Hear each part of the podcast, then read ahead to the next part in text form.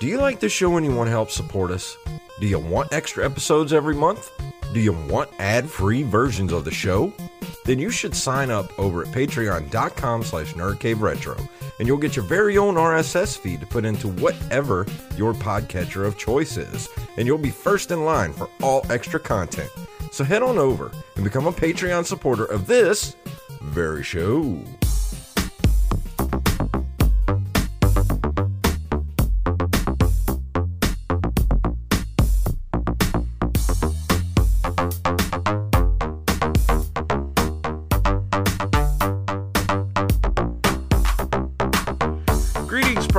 And happy Thanksgiving. We are here for another edition of the Nerd Cave Retro Show. My name is Jason Robbins. And I'm everyone's favorite turkey, Derek Diamond. We already have a quite a kerfuffle in the chat room because we refuse to do Final Fantasy games. Yeah, I mean, we were talking about this before we started. It, it's much more fun to just egg on the hate. Like if we if we review a Final Fantasy game, then we give in, we cave in to the the peer pressure, to the hate, if you will. so it's much more fun to say, no, we're not going to do it. Well, if you want me to do a Final Fantasy game, there is a change.org uh, petition um, that the Nerd Cave Retro community has been passing around on Twitter.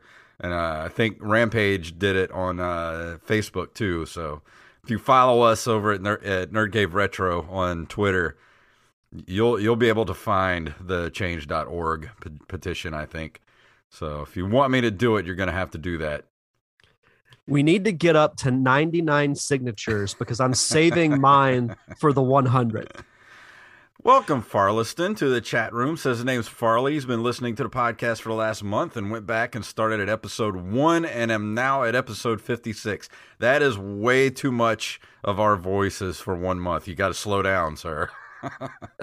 Well, if you listen to any of my reviews, I say those those early reviews I did are the cure for insomnia. So maybe he has a sleep problem. Hey, that's But, uh, that's not a bad idea. Nate, the retro gaming dev who's been on the show before, said there should be a Patreon support level for it. If you get us to hundred dollars a month, me and Derek will both review Final Fantasy games.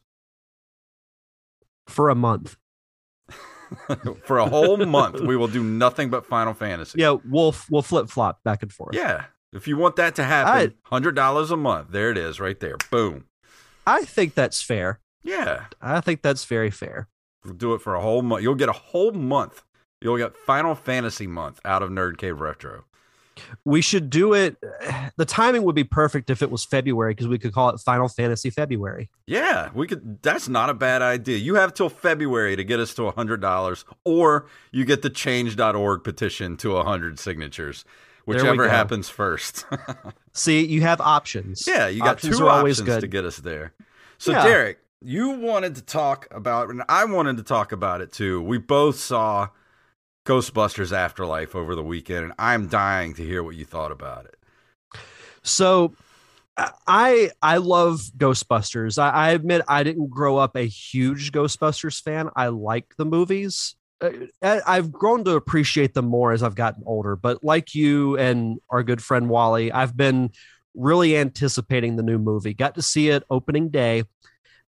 The and I don't want to get into spoilers for those who haven't seen it because I think you have to experience it on Oh, your yeah. own. The last 30 minutes of the movie were perfection. Yeah, perfection and to me what modern day filmmaking is all about. It had the right amount of nostalgia. It didn't feel like it was on the nose or shoved in your face. Like i felt thought it felt naturally into the story and really what this movie did was it reminded me of why i fell in love with movies in the first place exactly. N- not because of visual effects, because of good story and great characters. And McKenna Grace, who plays Phoebe, she's the main kid in the movie. This made her a star. Oh, she is yeah. going to be a star in Hollywood for a long time because of this movie. Um, I feel pretty much the same way. I mean, the last 30 minutes of the movie is worth the price of admission alone. Um, and they do something in this movie, and I, I'm not trying. I don't want to spoil it, but if I mean, if you know, you know. Um, there's a certain cameo in the movie that I have been uh, not. they've done things like this in the past where I'm kind of like, ah, that's kind of cool, you know, like it's it's it's okay. But the way they did it in this one literally brought me to tears. Like it, it was so tastefully done that I, I I just like, man, this is what movies are for right here. Like the way I feel in this moment is what we go to the theater for. And if you haven't seen Ghostbusters Afterlife, even if you're just a passing Ghostbusters fan or you're not even really that much of a fan, I think you'll like the movie because it's not this huge, it's a direct. It's weird because they kind of pretend that part two didn't exist. Like they don't refer to it very much. It's more of a direct sequel to one and what's happened over the last, you know, 36 years. Um, but I like the smallness of the story. It's more of a personal story than it is like this big grand, you know, big grand thing that the original Ghostbusters was. It's more of a, you know, a nice, tight, personal story. And it felt like there was a lot of heart in it. And there's a lot of like family stuff and things that you go through as a human being. And there's a lot of character development. And there's so many characters in this movie that, you get that like you want more from these characters. Like I want to know more about this character. I wish there was like I wish it was a, a series and not just a movie. Like I want to keep I want to stay in this universe for however long it goes. Well, and uh, not to spoil it, but they do hint in one of the there's two post credit scenes. Yeah. In one, they do hint that this story will continue. Yeah. Which I hope it does. And it's it's done well at the box office and it's well received enough that I think we will get another story after this. The don't, and don't pay attention to the the critic uh reviews. Yeah. Cuz it's got like a 95% audience score. It's just you have to see it. You just have to go see it if you haven't seen it. Judge for yourself. Yeah I I had no real complaints about it. My my only thing, and it wouldn't have fit as well into I think the overall story they were trying to tell. And this isn't really a spoiler, but I would have liked to have seen Paul Rudd be a little more involved. Yeah. Because I think the advertising was a little misleading in the sense that he was featured a lot. Yeah, and he was but not in it for very long. did, he reminded me like he was this Ghostbusters version of Rick Moranis. Yeah, exactly. Is the the vibe that I got from him. But I, I thought he was great in what he did. I just would have liked to have seen his character a, a little bit more. But yeah. the movie's not about him but that you well you were talking about that the certain cameo that happens i was floored by one that it happened and two like how well it was pulled off because yeah. you mentioned in the past that there's situations like this have been done in other movies where i was like you know I, I thought it was cool and then at times i was like uh this doesn't really look that good or they could have done this a lot better but perfect. The yeah. last, as I mentioned earlier, the last 30 minutes of the movie are worth going to see it alone. Exactly. Like it, it, like I said, just go see it. I it's my second favorite Ghostbusters movie. it's Agreed. Yeah. Um, but, but before we go into the news, you did want to talk about Home Alone, the new Home okay. Alone movie, and I just have one question: Why? Why would you watch this?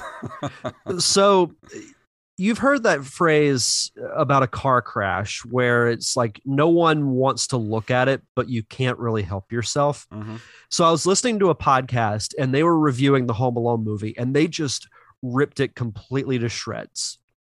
And I'm thinking, there's no way this movie can be that bad. So I decided, you know, it's on Disney Plus. So I was like, I'm not doing anything. So I'll watch it man was it bad it was so i i love the first two home alone movies i'm a kid of the 90s so those movies were like right in my wheelhouse when they came out love them watch at least one of them every christmas and the sad thing is like this movie had good talent like it had you know archie yates who was great in jojo rabbit if you haven't seen that movie He's really good in it. It has, um, I think her name's Ellen Kemper. She plays Erin in The Office. Mhm. Also, Rob Delaney, who I think is really funny. Those three are wasted uh, in this movie, and I felt bad for them that they had to act out this material. But it to me, it was a a very cheap rehash of elements from the first movie specifically. Some that were very cringe or most of them were very cringeworthy but it was like uh, do you remember the gangster movie that kevin watches? Yeah. they do a a reboot of that that one of the families watching and the the guy even makes the comment he's like man i hate these stupid reboots. Why do you try and remake the classics? And i'm like you're in one you idiot God, it's so there's no real hero or villain in this movie. There's no real point to it. You don't get attached to any of the characters. To be honest, I wanted the the bandits who aren't really bandits at all. I wanted them to throw the kid off a balcony because he was an annoying little shit. That's what just- I've heard was- about that movie is like the kid, you just you want the bad guys to win.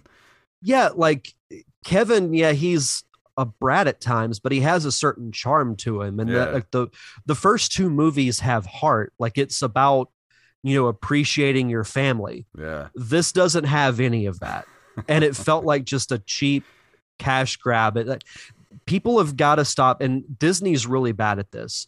They've got to stop thinking that remaking or rebooting stuff from the 90s is going to work because they tried it with the Mighty Ducks with that Disney Plus series, and I did not like it really at all. It, it was just, oh, it was bad. Don't don't waste your time. Yeah, I Don't could waste your- rant for a while on Disney uh, right now, but uh, with their what they're doing with their properties, but I'm not going to. So I, I will say this: it's the worst movie I've seen since the most recent Fantastic Four with Michael B. Jordan. Yeah, uh, so touch Biloxi. I don't know where you got Home Alone three as the peak of the series, but we did not say that.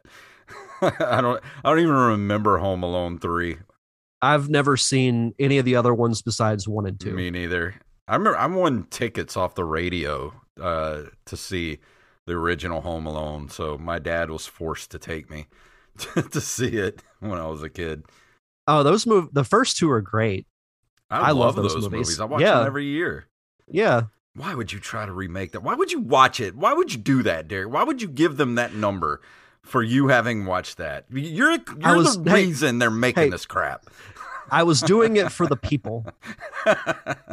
That and I needed content for my new uh my new show page. You're being punished. Go sit in a corner, sir.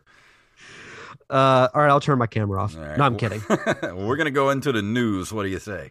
Let's do it.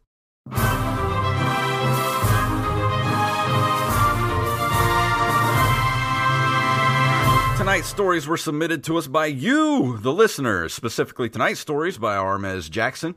And if you have a story you'd like us to cover, send them to nerdcaveretro at gmail.com.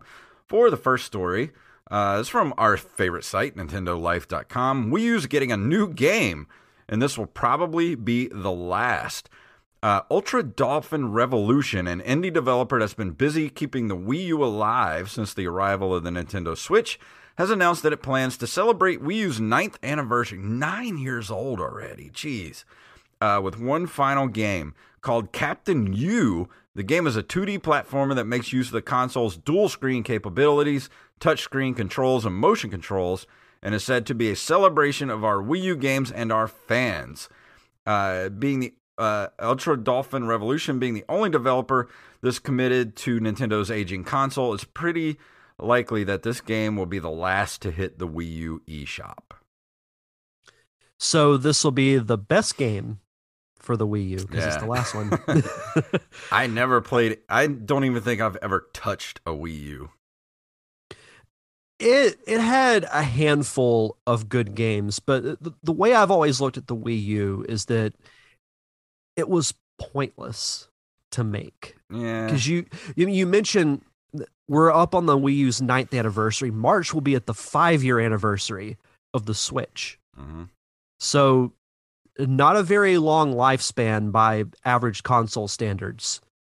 with with the Wii U. Like to me, Uh, it was just it- that half step between the Wii and the Switch. yeah, it, it it had a handful of good games, but that was really about it. Like you, if you went back and you looked at the Wii U, you could see it as being the almost the prototype yeah. for the Switch.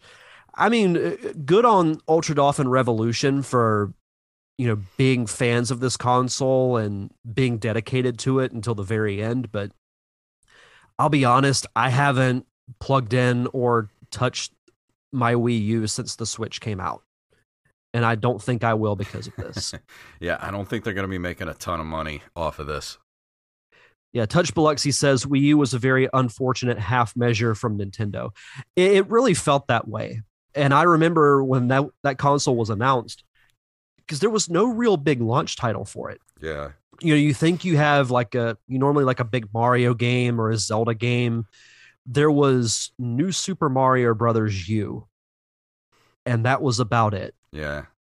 and it was just it was very very weird a very weird console like a really weird launch and just the whole run of it just felt completely unnecessary Yeah, and you know that's kind of Nintendo's mo when it comes to the console, the consoles that they make is like every other one. You know, they're kind of like the Star Trek movies. Every other one is good. yeah our next story also comes to us from nintendolife.com pac-man museum plus brings 14 games in the series to the switch Celebrating the character's 40 year history, Bandai Namco has announced Pac Man Museum Plus for Nintendo Switch and other systems. The game is a compilation of past titles, many of which haven't been available for years. Uh, there's a trailer that's uh, attached in the article, but just a few of the games that are be released are Pac Man, Super Pac Man, Pac & Pal, Pac Land, Pac Mania, Pac-In-Time, uh, Pac Man Championship Edition, Pac and Roll Remix, Pac Man Battle Royale, and Pac Man 256. And it's got several screen caps, and th- this does look pretty cool if you're a Pac Man fan. I'm definitely getting this just simply for Pac-Man Championship Edition because they haven't released that since uh, I think the Xbox 360 era.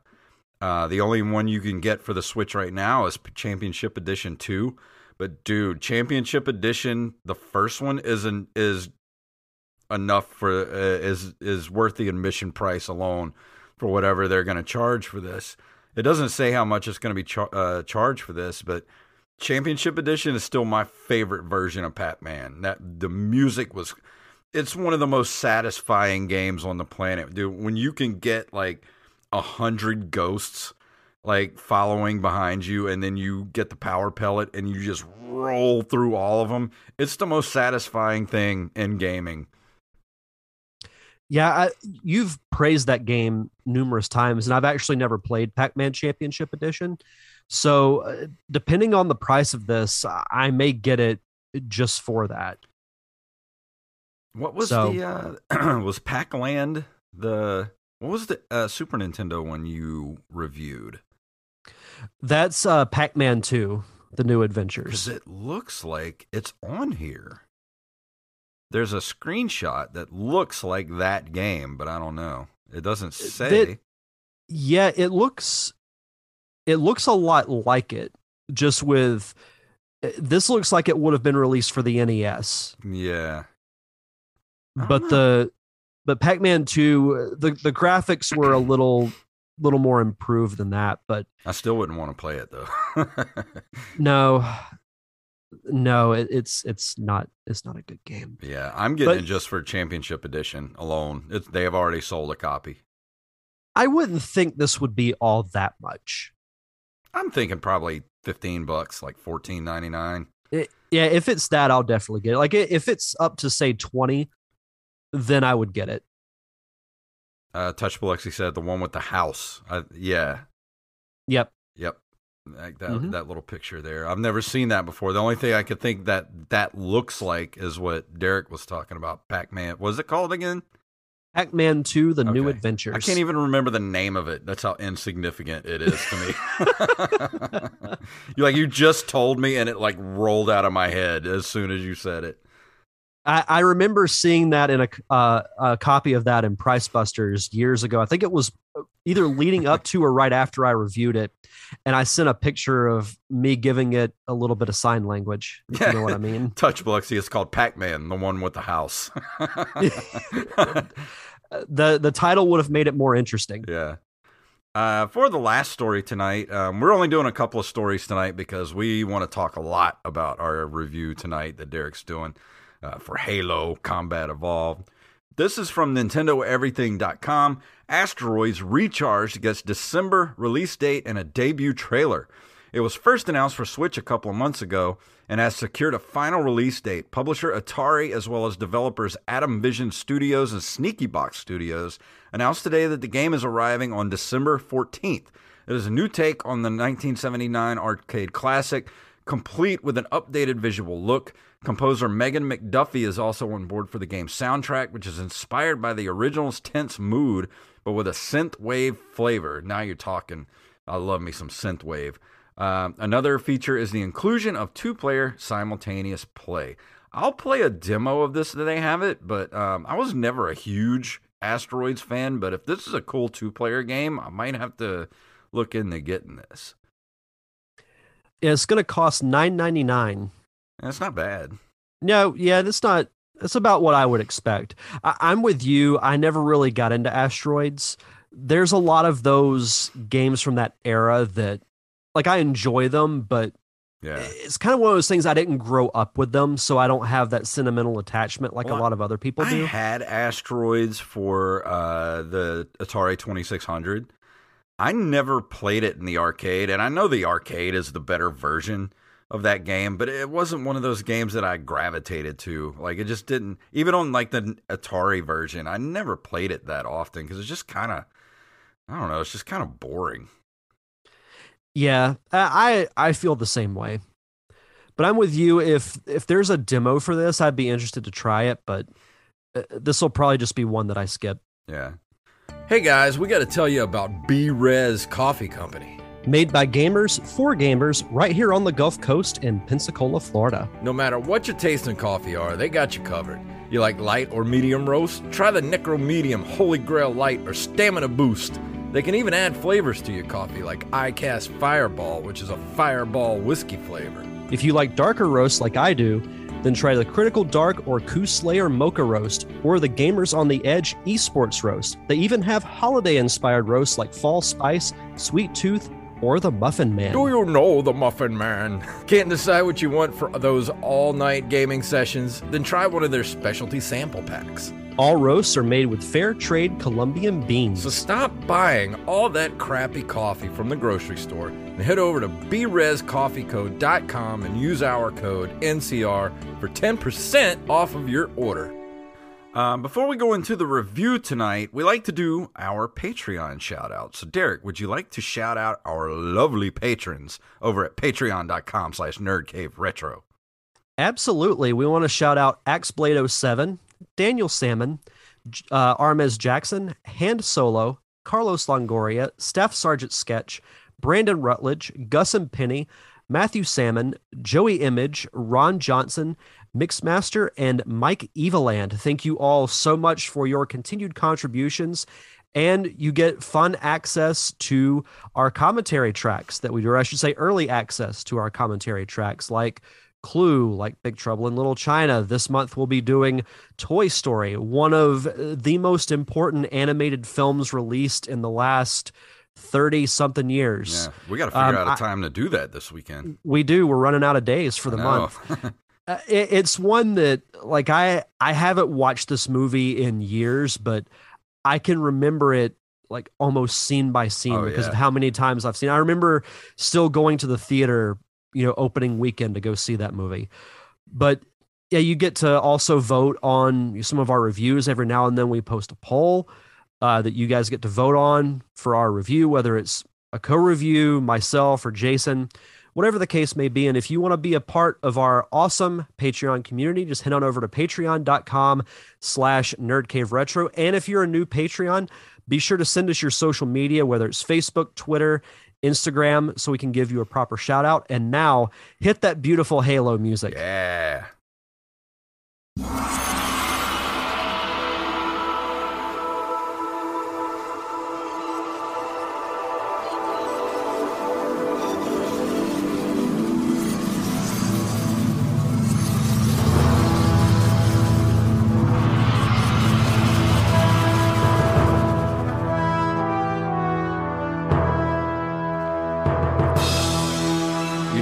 To play some Truth and Reconciliation Suite. I I still listen to that song. It's in my iTunes library and I listen to it all the time.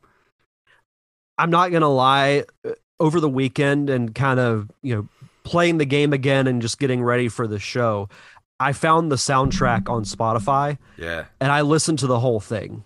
It's so good, and uh, this game, and, and I want to get into uh, just as much the experience of the game, uh, like as you know, as much as the game itself, because Halo. th- Those who grew up with it, like you, you know how big of a deal this game became. hmm So, Halo Combat Evolved is a first person shooter game developed by Bungie and published by Microsoft Game Studios. It was released as a launch game for Microsoft's Xbox video game console on November 15th, 2001. So, we just had the 20 year anniversary of this game. It does And not feel like 20 years. it really doesn't. And I, I wanted to to kind of start by asking you, where were you November 2001? What what was the the state of Jason Robbins when this game came out? I was I was living with my roommate Phil, who was a, uh professional skateboarder, and he had a PS2, and I was, uh, I had just joined um, the band Fall as Well, and I remember at the time it was the Xbox had been out. uh, This was probably around 2000 late 2001 maybe early 2002 um but i had gotten an xbox from uh uh i don't want to say who but i got it from someone who was in a very well, i'll just go ahead and say it it was todd harrell the bass player for three doors down they had uh an endorsement with microsoft and he had like four or five Xboxes that they just gave him. So yeah, the rich just keep getting richer. When you're rich, people just give you stuff. So anyway, he gave me one of his Xboxes, and that's how I got an Xbox. And the first thing I did was went and bought Halo on my way home with that Xbox and played. I think I played for about 20 hours straight after I got it. Like I didn't sleep for like 2 days. I had no idea that I've never heard that story before. Yeah. That's awesome. Because he had He's- like four of them sitting in the living room floor. And I was like, what are you doing with all these? He's like, they just send them to me. I was like, well, can I have one? Just like off the cuff, you know, like, can I just have one? He's like, sure. I'm like, okay. So I just snatched it up and put it in the car. That's amazing. Yeah. I got an X. My original Xbox that I got was free. That's awesome. Yeah. So I was a sophomore in high school when the Xbox was released. And I uh, obviously, you know, like I, I grew up with games and hearing about the Xbox coming out and seeing all the videos for this Halo game. You know, I knew it was going to be at least be good. I don't think any of us had any idea the long standing power that this game would have especially through the, those first few years of the Xbox and the Xbox 360. We can say something say different about you know Halo 4 and 5 since 343 took over, but that that Bungie run of Halo is one of the best runs of video games I think eh, definitely of modern generation, but I Oh, think of all time. especially i mean halo when halo 2 dropped it was almost like a religious experience because people Yes. were waiting i remember when halo 2 dropped it, you know we were we would get together and do LAN parties. Uh, and our good friend wally phelps uh, would be there for the LAN parties. We would bring four xboxes and four tvs and hook everything together in the house. We'd go get pizzas barbecue. We'd have uh we'd have beer and sodas and we would just play multiplayer all night long. Like at least once a month we would get together for halo night you know and just we would just all get together at someone's house and we would rotate whose house we would go to and just play halo all night and it was it was such a cool fun experience to be with friends and and just talking shit to one another and playing Halo games. Yeah, it's kind of the same with me, minus the alcohol. But um, we would go to my friend Jonathan's house because he had this huge living room, and we'd have at least you know twenty of us that would go over there. It would be we'd go Friday night. We'd have Mhm. four Xboxes, each with four controllers. We would do the LAN parties like you had mentioned. We would play all night. Then we would all go home, kind of rest up, and then we'd go back Yeah. Saturday night, and that that was our. We do that pretty much every other weekend, from the release of Halo from you know as long as I can remember. Like there's so many nights that we would just consume Pizza Hut Mhm. because that was all because I grew up in a really small town because Pizza Hut is all we had. Pizza Hut, Doritos, Mountain Dew, Mountain Dew Code Red was out at that point, and that was like that was like liquid gold You know, at the like, time. Out of me and Wally, like kind of our circle of friends that we had at that time, you know, we still talk, we still all hang out occasionally, and we have things that you know we would say to one another. Like when we killed one another, we would have things we would say that we still say to each other to this day. you know, like it's it was one of those things, like friendship building. Like and I don't like. I, I like being able to play games online, but I don't think you get that sense of like I don't know, just being around one another, like in the same room, and just having that sheer joy of shooting your best friend in the head and you know making fun of him for 15 minutes afterwards. And God forbid if you do the infamous teabagging. Oh yeah, Yeah, I'm I'm guilty of that and I because I eh, Were Oh, did ahead. you ever get good enough with the handgun? Because the handgun was the plain, just regular your sidearm in the game is so ridiculously overpowered. I mean, it's a one shot, one kill weapon, but being able to aim it and shoot it was, you know, the test. But if you could get good enough, all you needed was either the sidearm or if you were lucky enough to find the sword, then it was Yeah. just like one shot, one kill. Now wasn't the sword introduced? That was in Halo 2, right? I, no, I think the sword was in the original uh, uh, original Halo. I'm pretty sure. I remember it being a big deal in Halo 2 because it was even on the cover. I could be mistaken, but With- I'm pretty sure it was in the original because it wasn't there uh, a level towards the end where you actually got a sword towards the end. You might be right because in my recent playthrough of the campaign, I haven't gotten to that late yet. But eh, to answer um, Rampage's question, I found a copy of the the Halo Anniversary Edition for the 360 for 10 bucks at the video game trading post because I, I wanted to play like a physical copy of it. And I unfortunately didn't keep mine. The original Halo was for Xbox was only eight, but I figured for an extra two dollars, getting the anniversary edition with the Yeah. updated graphics was well worth it. So, uh, yeah, it, it's one of those things that you mentioning the the pistol. I would I never got good enough at it, but it's one of those things like you have to have really good aim. But Mhm. if you did, all you have to do is just get one headshot and you're you're toast. There was nothing worse than like running around and come around the corner and somebody pops you with the handgun and you're just instantly dead. You're just like you.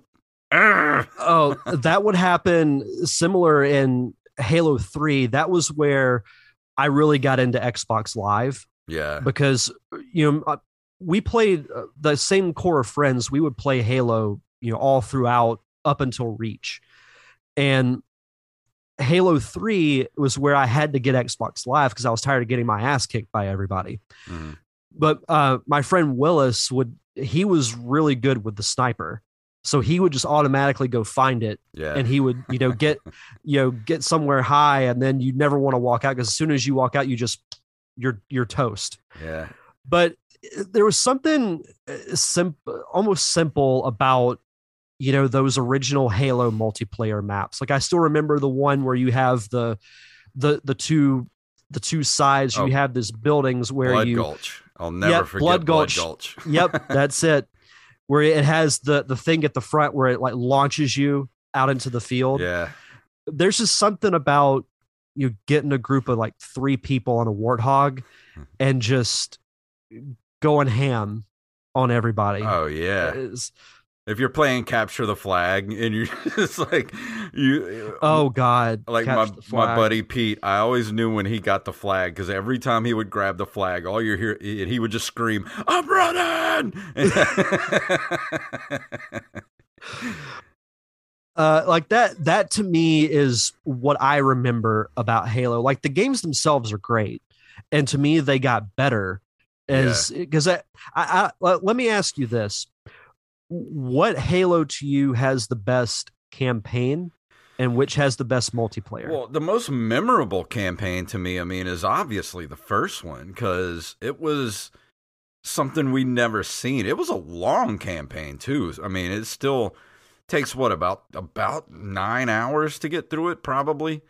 Um, Yep. and I remember the first time I played through it, it took me probably 18 hours to get through it in one run.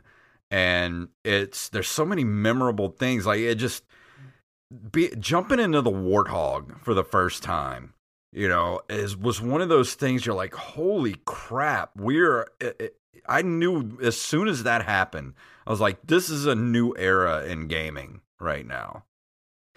well you knew then that it- was something special Yeah, because we we had sci-fi games before but I- don't think ever to that level where you know you see just the visual of the halo you know for the first time seeing master chief being brought out of cryo sleep Mhm. for the first time.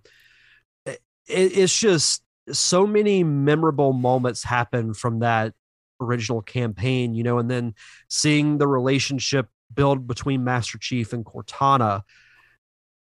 Are you excited for the it's a little off topic but we didn't really talk about the trailer that was released for the halo series uh, no, I haven't seen it yet.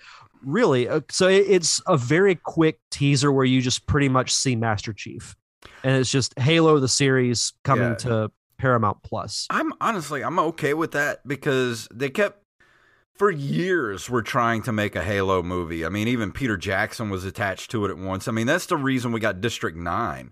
The movie District 9 is basically all the props they were making for the Halo movie, and after it fell through, they they made District 9 with all the, you know, leftover props that they had. So, and I think it's a story better served as a series and not just like a one-off movie. my only concern is this is it too late i personally don't think so I don't think because so either. the the fans of halo have waited long enough that i think now we that we've seen a trailer and that it's finally going to happen Hmm. i think it's going to do surprisingly well I and think, it's it's it's good for Paramount Plus because I it's not like the most regarded or well known streaming service, yeah. but I, I think you will have people that will get it just to watch Halo. Well, I think Halo is still uh, um, a well-known enough property, and you know, Master Chief is still he's he's the mascot of the Xbox. I mean, still to this day, it, it may not have had a Halo game for a while, but I still think of Master Chief when somebody says Xbox. So Mhm. I think it's still relevant enough to where if it's a good enough story and it's a good enough execution, I think it'll do well. Also, not to forget, the voice of Master Chief himself is coming to Pensacon this year. Ooh, awesome! So, so that'll be there. There's some good video game related guests coming to to Pensacon, but uh, something that I we've alluded to this a couple of times, but Halo is known a lot for its multiplayer, and we've talked about multiplayer a lot. But the campaign that stretches throughout the entire franchise is pretty damn good oh all in itself. So Uh, sorry, those I who- just want to say welcome to the chat room, the Jagged Show, first time chatter. here yeah, for absolutely. Welcome, Jagged Show. Good, you picked a good show to to come to. Oh yeah, so you know growing up i i was you know like loving star wars and other sci-fi properties i was drawn to this game because of that setting yeah, but and going back and replaying the campaign it just brought back a flood of memories from you know remembering the first time that I played the campaign. So it takes place in the 26th century. Uh, faster than light travel called slip space allows the human race to colonize planets other than Earth. The planet Reach, which also plays a role later on in the series, uh, basically it, it serves as like a, a hub of military and science activity. And we follow specifically the United Nations Space Command, the UNSC, which uh, they develop the super soldier program, also known as Spartans, which Master Chief is the most known and the best one out of them. Uh, basically, a, a, race of uh, aliens called the Covenant, they start a war against humanity. And following that war is the backbone of this campaign. Yeah, it's a very a lot of religious overtones too yes. with the covenant and all that stuff. So it's kind of a blend of just so many different I don't want to say tropes, but different like you didn't really get that where you know you normally think of humanity as being like, you know, uh like religious and you know things like that, but when you think of like what if there's a whole race of aliens and different species of aliens that are all under one like religious uh banner and they see the humanity as a threat. Like that's that's awesome storytelling. Well it's, it's, such a different twist too because you mentioned when you think of religion you think of humans and how religious some of us are. We never think of extraterrestrial life looking at humanity as a threat for that same reasons. Yeah. So it, it really adds something unique to the story and I, am kind of going back and forth on what i'd like them to do with the series. Like on one hand i would love to see an in-depth look at the development of the spartan program. Yeah. But i also think if you just do a straight up adaptation of the first game while also showing flashbacks of the development of master chief yeah. and the spartan program I think would be the way to go. Well, not only that, but if they're going to do that, they have to incorporate a, a, way to tell the the fall of Reach because that story that was probably I mean it, Halo Reach is still probably my second favorite Halo game. Like that game just that story was so good and it ended just heartbreaking. You know, like you knew it was it was the Rogue One of the Halo, the Halo story. That's exactly what I was going to say. It's if you look at when the Death Star plans were stolen in Rogue One and how important that story was to the overall Star Wars trilogy or the whole saga, you got to look at Reach the same way. I think Reach has arguably the best story yeah out of any of the games because uh, the end is so gut wrenching and heartbreaking and the because, way the game ended, I've never experienced the ending to a game like this before where you're basically like everyone's dead, you're still barely alive, and then it's just basically like you're on the surface of the planet and it's just like just try to survive for as long as you can. I mean, you're not going to be able to, but that's all you do is just keep trying like wave after wave after wave until you're finally until you finally just bite the dust. Yep. Oh, and I, I, just now realize the Jagged Show is the yeah. Emerald Coast fact checker himself, Mr. Brandon Rutledge. Yeah, he is. Either way, I still stand by. You picked a good show to come to. Yeah. But welcome, Brandon. Thank you for watching. Uh, but the the cool thing, and I also alluded to this earlier, what I liked about going back and revisiting the campaign was seeing the relationship develop between Master Chief and Cortana. Yes. Because in a in a way they're forced to be together. Mm. Because when when you escape the the Pillar of Autumn, you're basically given Cortana and you're like, "Here, take Cortana, go do this." And Cortana, then, if if you've never played Halo, like if you if you're listening to this and you've never played Halo, like imagine Master Chief is sort of he's a super soldier basically. He's like seven feet tall. Uh, he's wearing armor that weighs like you know 300 pounds he's like super strong he's got uh you know like all kind of enhancements to its brain and everything and and cortana is basically like an ai that lives in his head and the suit basically Yeah. Yeah, so it, it it makes eh, I wouldn't call it quite an odd couple like comparing it to the show like I wouldn't go that far but their personalities do kind of clash a Yeah. little bit or or if you would call an AI a personality I personally do and they sort of have that weird sexual tension that Yes, you get. that- like, that too it's almost like Sam and Diane, you know?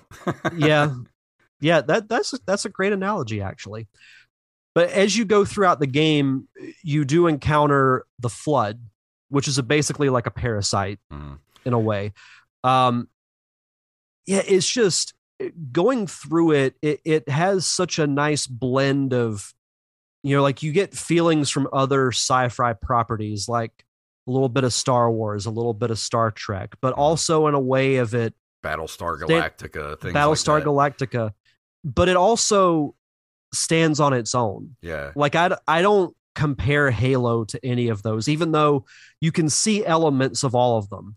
Yeah, well, But, it's, but when I think of like- Halo, I think of Halo. It's sort of like the way you know Star Wars was, you know, a takeoff on like the you know because George Lucas loved, um, you know the like the Flash Gordon series when he was a kid, so he grew up to make Star Wars, and then you could tell the people that made Halo loved things like Star Wars and Battlestar Galactica, so they sort of made the you know made their own thing. You know, it wasn't a movie, but it was still like the first real I think game I ever played where like I was just so wrapped up in the story and trying to get through the game so I could see the entire story play out. You know, like I how many times did you play through the campaign on this game? I probably played through the campaign at least 6 or 7 times.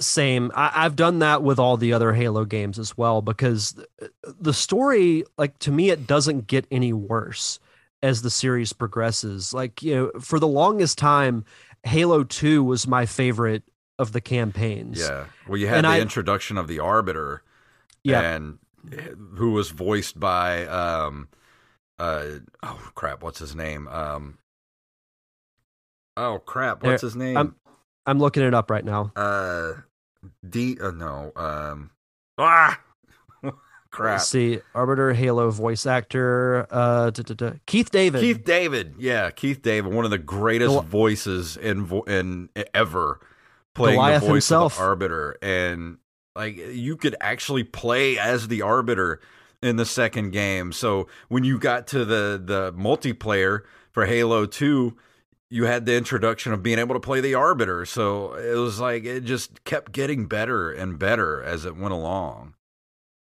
Oh, absolutely. And I, I don't want to dive too much into the sequels because I know we'll want to review those Yeah. at, at, at some point, but there's something special about the original game. Like the the story plays out like a movie. Yeah. and that, that I think that was what was impressive to me because you like you go back and you look at the graphics and you think, well, like they're not N64 bad, but they're definitely dated.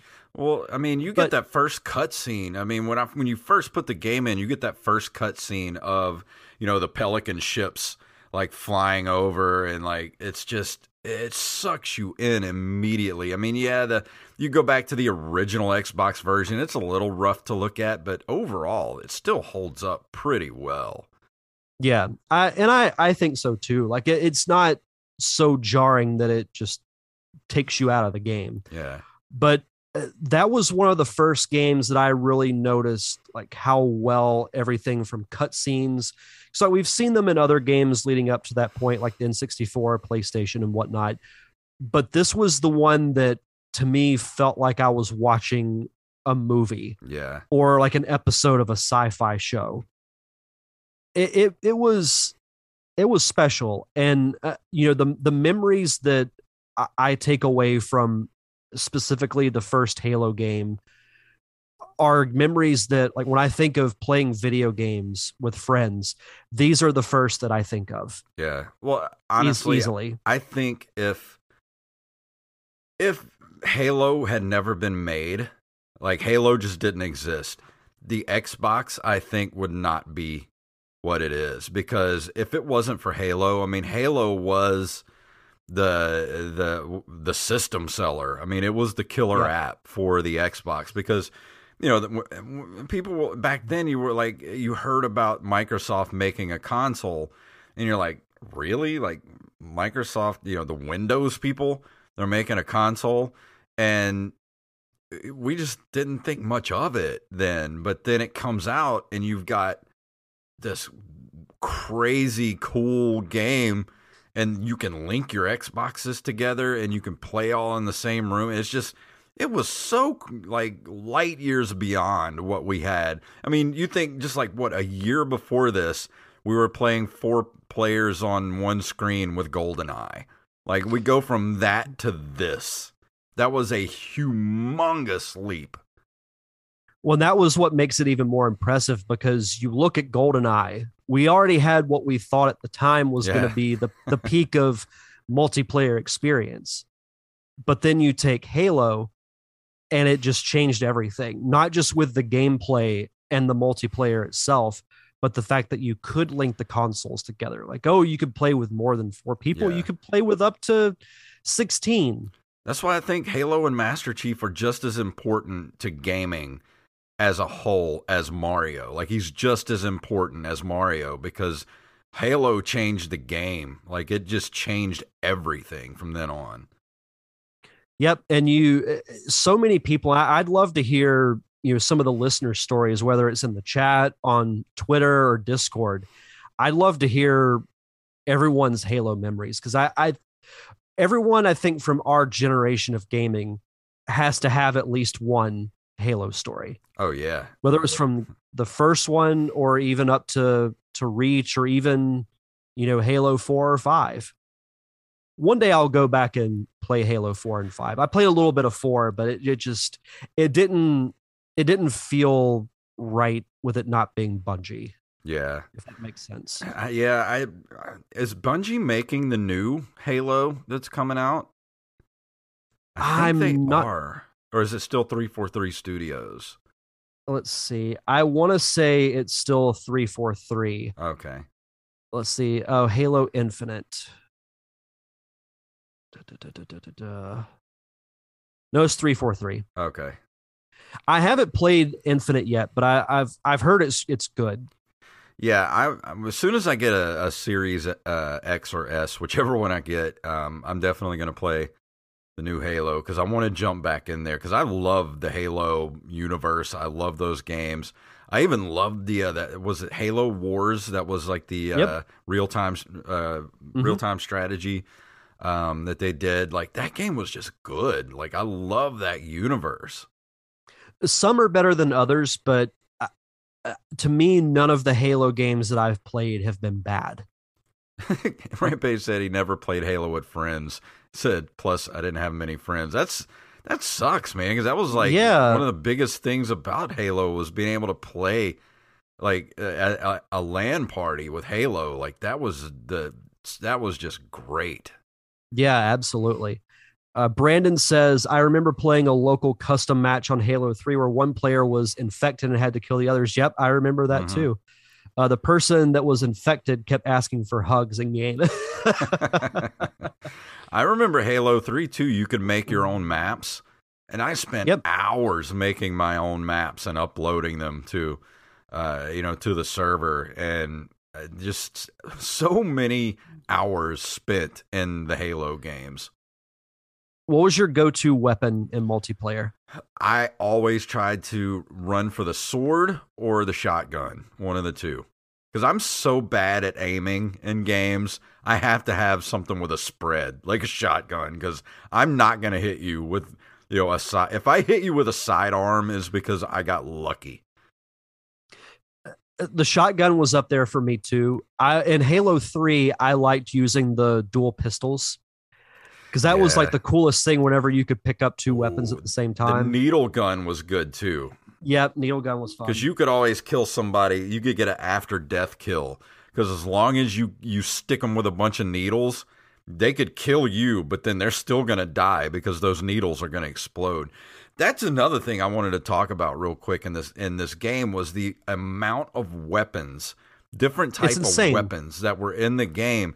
Never been done to this extent, I don't think, to this point. It was just you know your your pistols, your sidearms, your sniper rifles. The you had the the covenant weapons like the uh, you know you had the sword, you had the needle gun, you had all these different type of you know you had Plasma plasma, rifle. yeah, plasma rifles, all the different type of guns, and just depending on what your play style was, there was a weapon for it. My favorite, and you might laugh at me when I say this, I love the plasma grenades. Oh, you stick it to Just- someone's head. Oh, absolutely. that was my one of my favorite things to do in multiplayer is just get some plasma grenades, run right up behind somebody and Yeah. just and then just run. That was another cool thing about this game was using grenades. I don't remember you getting to use grenades in any games before this. Uh, Not that I can remember playing, no. My Mhm. my my other thing that I'd like to do whenever I would use the sword, and I did this mostly in Halo 3. This was a little bit of my trademark, but whenever I would try to sneak up behind somebody and just you know, stick them in the back, Mhm. and I would do it, I would just go shh. We- my friends had and I, we and me and Wally and my buddy Pete and all of us, uh, we still say this thing to one another. You remember um, what was that movie? Uh, was it not Monster, but it was the one with Halle Berry and um, uh, what was his name? Um, the guy that was married to Angelina Jolie, the weird guy. Oh, um uh Monsters Ball. Yeah, Monsters Ball. When she's on him on the couch, she's like, "Make me feel good." Like every time we would kill each other, we'd go, "Ugh, "Make me feel good." we still say that to each other to this day, like, "Make me feel good." Oh, that made my side hurt. I'm not gonna lie. because that movie was like brand new at the time. So, so Yeah. like when we all saw it, and I don't remember who did it first, but every time we kill somebody, we would say that. Uh, that's awesome. Uh, Hey, it won Halle Berry an Oscar. yeah, So, yeah, it did. yeah. So So you get Um, knifed in the back, and all you hear is "Make me feel good." uh, that's great. Uh, Uh, we we didn't have really any catchphrases uh, like that that I can remember. It was just, and, and every group had this. Oh, we all talk shit to and the each other. team Like, killing you could kill your own teammates we had this guy who was a who these two brothers uh that would come over and one of the brothers would he just didn't care he would kill anybody that came across his path and um he would just all you'd hear you'd get killed and like all you'd hear, you'd hear the announcer go team killer or something like that and you'd hear him over there going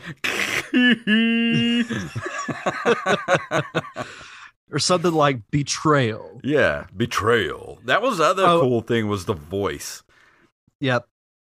Another thing that I can remember, this was a Halo 3 thing, but um, you remember the rocket launcher? oh, oh i love the rocket launcher I would love to do so in Halo 3 you could do like certain weapons only.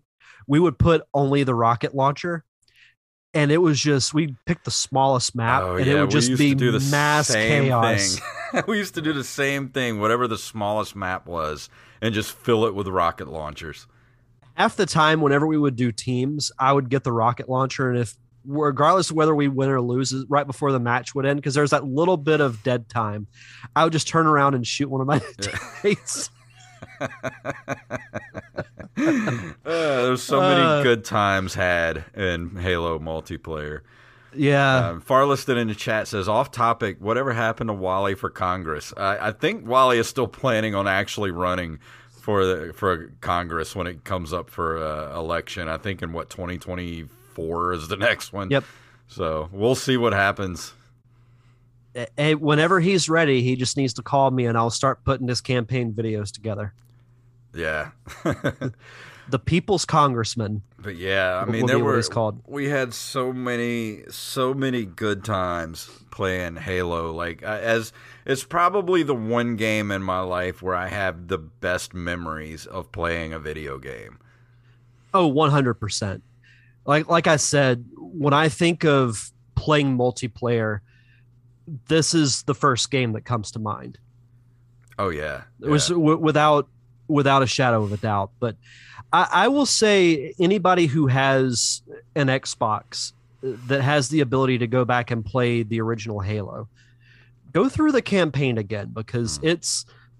I think all the campaigns. I don't want to say they get an unfair rap, but I think the multiplayer is just so good that that's what a lot of people play it for yeah. and not the campaign. But the campaigns are worth going back and revisiting. I Like, think if you've never played them, they're definitely you know Halo one, two, and three are definitely worth your time to go back and replay those campaigns if you've never played it because the story's so good and it's it'll Mhm. keep your attention. Like it's not one of those games where you're gonna kind of wander off and be like, I don't want to play this for a day or two. Like you're gonna be like, oh crap, I got to go to bed. Eh, I can stay up another hour. Next thing you know, it's like 14 hours later and you're still playing.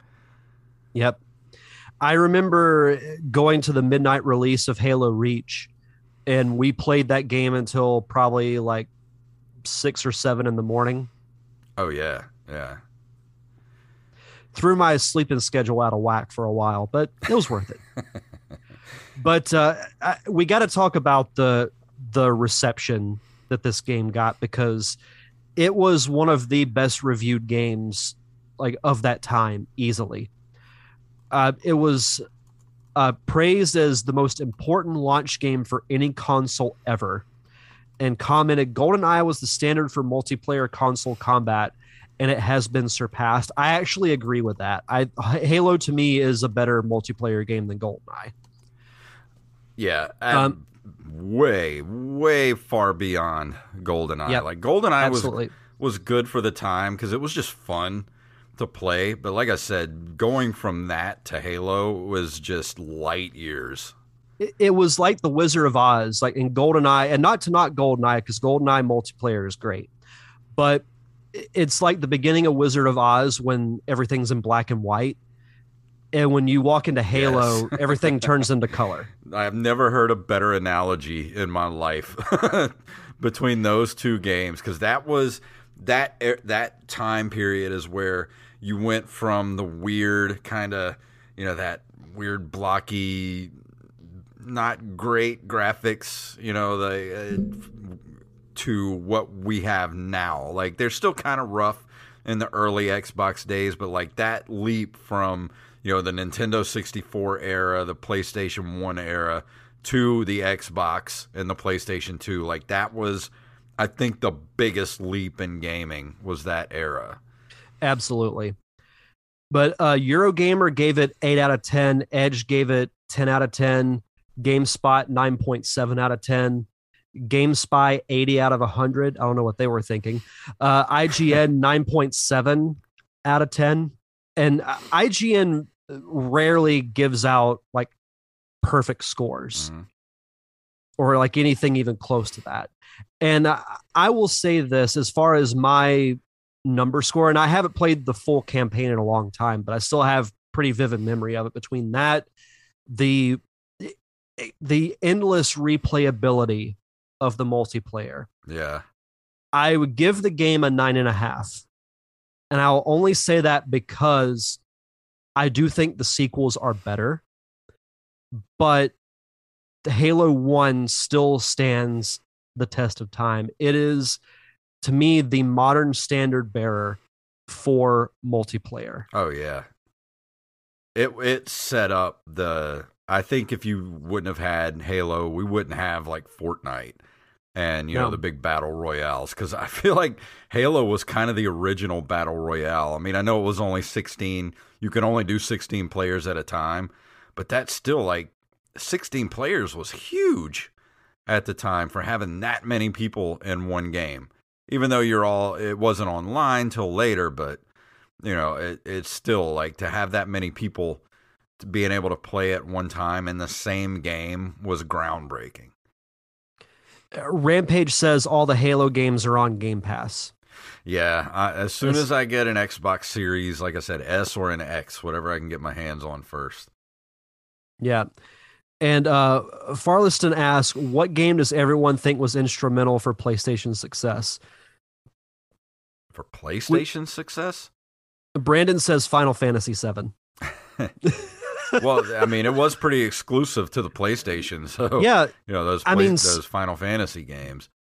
I mean, as far as like mainstream recognition, I mean, Crash was already kind of done by that point. I think the Uncharted series really. I mean, everybody. I, did the un, did they even put out an Uncharted for PlayStation Two? I don't think so. I think it was just PlayStation Three. Yeah, I think it might have just been three. The, Um, the God of War series was pretty huge. Yeah, Because when I think Let's of the see. original PlayStation, like the only game I, that really comes to mind is Crash Bandicoot.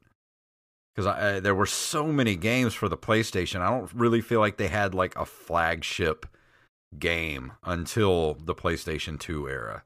Yeah, Tomb Raider. I, I would say probably Tomb Raider. yeah, Ram- that's Rampage said Tomb Raider. yeah. I think that that might be the winner. Yeah, I think so. Yeah, I think Tomb Raider was probably the the the. She was definitely like Tomb Raider was definitely the precursor to games like Uncharted and things like that. So you know, it was it was pretty big. I remember Tomb Raider being pretty huge at that time. Yeah, same. I never got into those games, but I remember seeing the commercials for them all the time. Yeah. I think I agree with you. I mean, the original Halo, like you said, the, the later game, it gets better as it goes along. Um, but uh, you know that original uh, game with the multiplayer, the the campaign, it definitely deserves a nine point five. Uh, and you may not be able to go back and play the multiplayer the way we played it back in the day, but it's still uh, there were so many good memories associated with that. Oh, 100%. But, I But we'll always have them forever. Oh yeah. And if you missed it, if you're too young or you just never got to play, you know, in a room full of people play playing multiplayer, it was just it was it was a time in gaming that was just we'll never experience that again, I don't think. And I don't know. I'm just glad I was there for it. I'm thankful. You know, for, for Thanksgiving, if we're we're saying the things we're thankful for, I'm thankful for being able to be there at that time for for this that era in gaming. Well, and that's something that I'm grateful for also is that, eh, you know, I, I think even though like, you know, you're nine years older than me, but we're still of kind of the similar generation of gamer where like I, Yeah. I think I was at the tail end of that generation of physically being in the same room with someone playing a game Yeah. like a Halo or a Smash Brothers or Golden Eye. You know that so I I I have very vivid memories of you know my last couple of years of high school and even into early college playing those types of games. Yeah. and it, it's just a different experience. And playing online is great because you can play with someone from california or mm-hmm. wisconsin new york wherever the case may be but there's something about have beginning in a room with a bunch of friends and all looking at the same screen Mm. and playing against each other and facing your TVs away from one another so you Hey, can't see no what each screen other's watching. doing. No screen watching. but yeah, I like I said, I had so many good memories with it. Halo was the game that really yanked me back into being a gamer, and I've been a gamer ever since. It's just one of those. It's one of the greatest games of all time. There's no getting around that. oh absolutely One of the greatest and one of the most important Yeah, and it may not be your cup of tea. You may not be a, a fan of like first person shooters. You may not like science fiction, but you can't deny the impact that Halo has had on the industry since it came out. I would go as far as to say it's one of the five most important video games of all time. Absolutely, right up there with Super Mario Brothers, Pac Man. You know, it, it's it's definitely in that slot as one of the most important moments in gaming. One hundred percent. But uh, but I think that's going to close out our discussion of Halo this week. This was fun. I know. It's fun to go back and look at all these fun memories. I would still love to do a, Halo roundtable and bring in like Wally and uh, Yeah. anybody else who who pl- got to play the multiplayer, uh, you know, LAN parties back in the day and just relive some of those memories. That Oh, absolutely. then. yeah. But uh, but anything, uh, you just had the last episode of the Derek Diamond Experience the other night. So how does it feel to bring a show that was seven years in the making to finally to a close? Um, it was a little surreal. I'm not gonna lie. Like I've known for you know over a month when the last show was gonna be, but I I touched on it in the kind of the closing moments of the episode. But in a way, that show was a part of me hmm because I've been so attached to it for so long. Like I've been doing it for you know almost a third of my life, which is kind of crazy to think about. It's crazy. maybe- like we've been doing this show, you know, for five years now, and this show is such a central part of my week and my life. Like I don't know what I would do without this show. And uh, funny enough and i don't know if you know people might know this but my show was the reason you and i met Yeah, exactly. Like because that. you were you were one of the first guests here. on my show yeah like it, it's if it's not the it's got to be one of the longest running shows in our area Oh yeah, because it, it went 336 episodes yeah. So, but uh, on one hand, I'm also excited to to launch the new show in January. I've got uh, what I feel like are some pretty good ideas with it. Um, some that I'll discuss with you off air that I, I think will be. I think it'll be a lot of fun. There will be some similarities with from the Derek Diamond experience, but it's also going to be different. It's going to be much more audience interactive Yeah. uh, which is what I've been trying to do with you know building the social media channels and posting more stuff and just kind of get more conversation Yeah. going. So Well, you've made it pretty easy for the listeners of Derek Diamond Experience to to make the jump over to start following uh, feature presentation, pres- which is the new, which is at Mhm. what at Feature Pres Pod. Yep. on Um, all all yeah. social media channels. and you've already got a ton of followers. I'm I'm impressed. The I've still got work to do with Facebook and Twitter, but with Instagram, I've already reached 600 followers, I don't think we have that on on Instagram. which um, I, it's gonna take some work, but you know, I, I my goal is for that to be at a thousand by the time the show Yeah. launches. Instagram is a weird beast, man. Like sometimes I'll post stuff on the. I try to post pretty regularly on the Nerd Cave retro uh, Instagram site, and sometimes the it, the posts do really well, and sometimes they barely get anything. So I don't. I don't get the algorithm over there. I just don't get it. as that's kind of how I am with Twitter. Like I like Twitter, I like posting stuff on it, but it's a combination of I struggle to get followers. It, the um the Spider-Man thing I posted the other day got a you know some good engagement, but Yeah. It, it's it's still stuff that I'm figuring out, and I've been in a way relearning a lot of podcasting marketing and things like that because you know when I started the Derek Diamond experience, like podcasting was still really new, Yeah. and a lot's changed since then. So I've been doing a lot of research and everything. So I, I've got the first episode already mapped out on what I want to do. It's just yeah. it's just actually doing it. So Well, take a Um, break for a little bit before you before you do that. Rest up a little bit and then come in fresh. Yeah.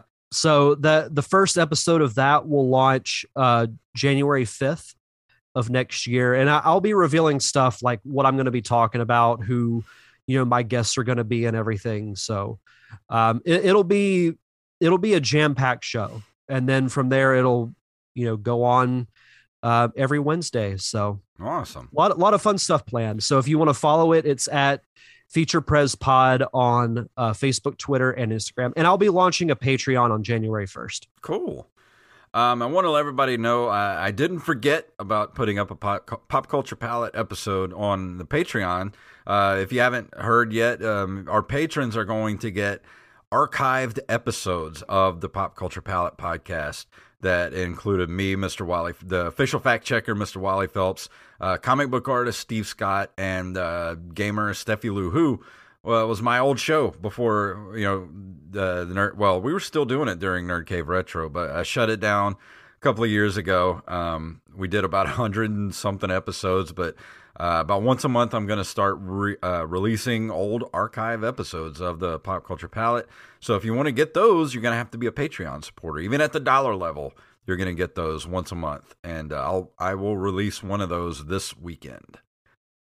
Fantastic. No, I I loved listening to Pop Culture Palette That- back in the day, and we had I- that we had you on Pop Culture Yep. Palette back then. We we did like a yearly Nerd Cave slash Yeah. PCP crossover that was they were all a lot of fun. that was always So- fun to do. Yeah, I we had like what like six or seven people Yeah. on the show, and it was a little chaotic, but the fun kind of chaotic. Yeah. Now, I might actually release that one as the first one I'll, I'll re-release. I- Oh, that that that'd be a good one. I even the the intro I came up with for feature presentation was in a way inspired by the old pop culture palette intro. yeah, I still love that intro. I might try to uh, incorporate that intro into the Nerd Cave Retro intro, maybe. I love the music. Like I, I always tried to find what music track you used, but I- like, I the music it. was just so catchy. oh, okay. Yeah. It was really catchy. I liked it. But uh, but yeah, um, uh, I do the Open Micers podcast too at Open Micers on um, Twitter and Instagram. We just did our Thanksgiving episode earlier tonight. That will release Friday morning for the general public. And um, we've had a couple of hostful episodes the last couple of weeks because some of our um, uh, guests either were late or we Couldn't figure out technology. yeah, couldn't figure out technology. So um, we've had a couple of hostful episodes in a row. So go check out Open Micers over at at Open Micers on Twitter and Instagram. And uh, is there anything else before we get out of here tonight? Uh, I don't think so. Just hope everyone has a happy Thanksgiving.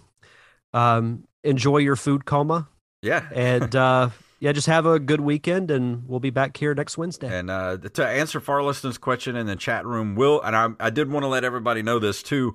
Um, will the Derek Diamond Experience episodes be deleted? No, they will not. Now that uh, Derek has also ta- taken the show over to Anchor.fm, like we have here at Nerd Cave Retro, even if you pod fade or you know stop the show or whatever you do, it'll still be there in perpetuity. It's not like uh, back when we were in the Libsyn days where you stop paying the the monthly fee and they yank all your stuff off the internet. So yeah, they'll Uh, still be I- there.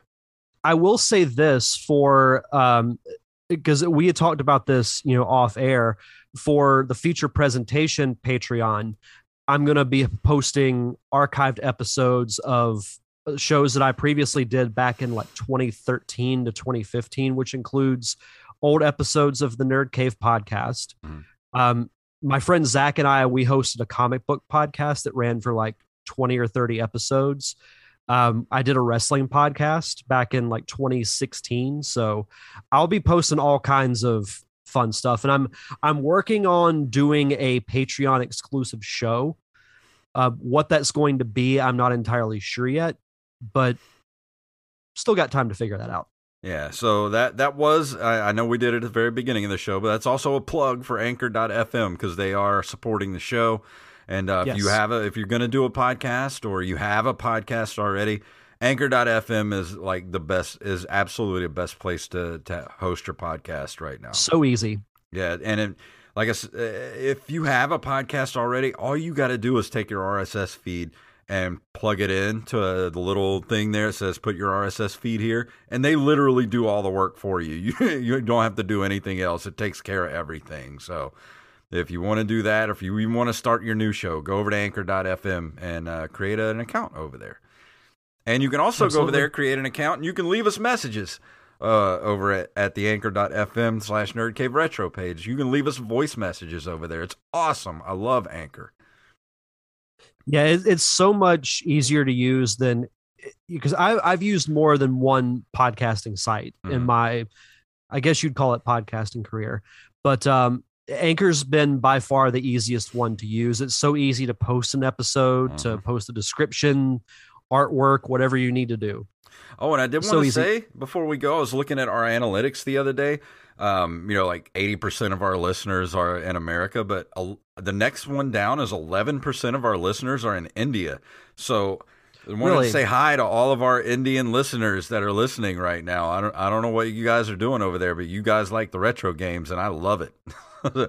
It's it's interesting because with the Derek Diamond experience, the second most popular one was Sweden. really? Yeah, people like me in Sweden. Awesome. Apparently. Yeah. Hey, I'll Well- take it. Awesome. Well, um, well, we're going to go ahead and get out of here. And I do want to say thank you all. It is Thanksgiving, and I want to say thank you to everybody who listens to this show. Thank you for following us. Tell your friends about the show. If you have any gamers in your life that mm, are looking for a podcast to listen to, send them our way. And on that note, if you would like to email us, you can email us at nerdcaveretro at gmail.com. We're at nerdcaveretro.com. We're on Facebook and Twitter. Uh, we're on Facebook.com slash NerdCaveRetro and Instagram and Twitter at NerdCaveRetro. Individually at JFunktastic and at Dirk underscore Diamond. I almost said Dirk again. I don't know why I'm doing that ever. Dirk Derman at Derek underscore Diamond. Uh, our merch is available at ncrmerch.com. And we have a Patreon, patreon.com slash nerdcaveretro. And if you can't give us a buck a month, you can't support us that way, we understand. Times are tough. Go leave us a review wherever fine podcasts are given away for free. So, Derek, please tell them what it's all about. Gobble gobble. Yeah.